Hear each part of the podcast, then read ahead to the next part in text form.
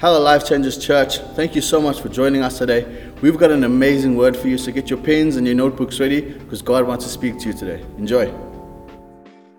Um, recently, as a church, we've, we've been exploring five ways in which the church is more than a building. And one of those ways is that church is a family. And today, I wanted to speak to family. I want to look at a particular moment in Jesus' life and uh, ask ourselves what it might tell us about family and what he has to say about his views on it. And the passage I'll be talking from is John 19, verse 25 to 27. And as we turn there, I'd like to invite us to engage our imaginations in the, the horror and the heartache of what's happening in this scene. And kind of against that backdrop of darkness, to, to really feel and see the magnificence of Jesus' love and holiness shining through.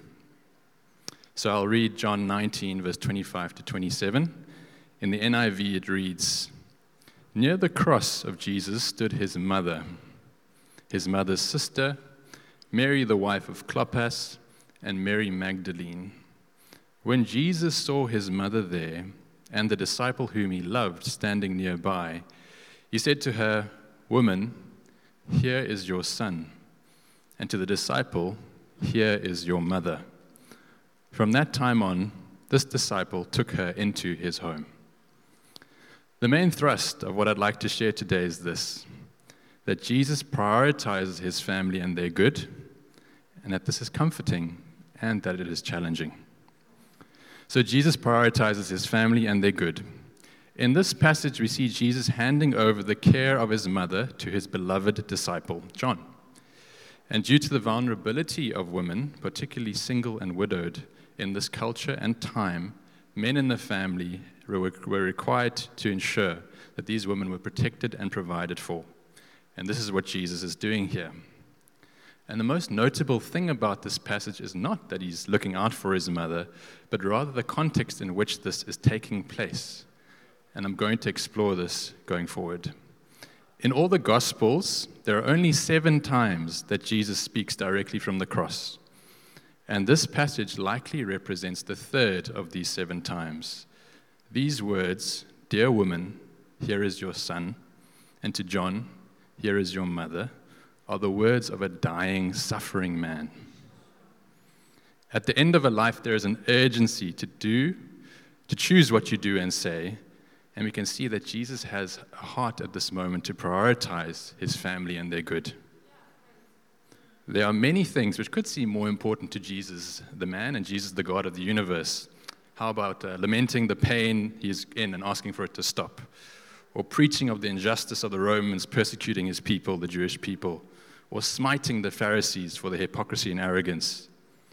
But yet, Jesus prioritizes a moment to ensure that his mother, his family is cared for, and that her future good is secured. So, this is comforting. This is comforting. We get a glimpse of Christ's heart for family here. Mary's world was falling apart socially, emotionally, spiritually. And although he does not save her from its collapse, he ensures that she is cared for despite it. And if we are in Christ's family, we can be comforted that Jesus is committed to the good of those entrusted to him. This is also challenging. Although it's comforting that Jesus prioritizes his family, it's also challenging that Jesus' heart during extreme suffering is to prioritize family and their good. As Christians, we are called to be like him.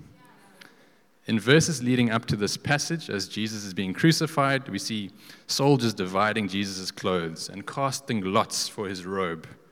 The Amplified version of the Bible starts verse 25 by saying, while the soldiers were looking after themselves, Jesus' mother, his aunt, etc., stood at the foot of the cross. The contrast here is intense. Soldiers have this posture of inward looking, consumptive selfishness. And Jesus, on the other hand, on the cross, in some of the most excruciating pain known to man, at the hand of these soldiers, is looking outward towards his mother's care and well being. My heart can so often look more like the soldiers. And this is a holy challenge to turn our hearts outward to those entrusted to us in family and beyond. So, as I close, I want to share with you a few questions that seemed important to me as I reflected on the scripture. How do you define family? Can I assume I have access to the familial privileges that Mary, Jesus' mother, did? I also imagined a common question being how can you expect me to prioritize family when they have been the source of my pain and brokenness? A short answer can be found in Matthew 12, verse 48 to 50, and it reads Who is my mother and who are my brothers? says Jesus speaking, pointing to his disciples. He said, Here are my mother and brothers, for whoever does the will of my Father in heaven is my brother and sister and mother. Jesus defines his family by their commitment to walk in God's will. This tells us that we who commit to following Jesus and walking in God's will have access to his family and the privilege of being cared for by him, and also that God's definition of family transcends biological relatedness. We can have faithful restoration of our biological family relationships, but there is also home and family for us in the greater family of God, usually found through a local church. So, Jesus prioritizes his family and their good, and we can be comforted and challenged by that. Thank you. Well, we hope you were encouraged and inspired by that word today. If you would like to know more about what's happening in the life of the church, please check out our socials on Instagram and Facebook, subscribe to our YouTube channel, or check out our website, lifechangers.org.za. Enjoy your day.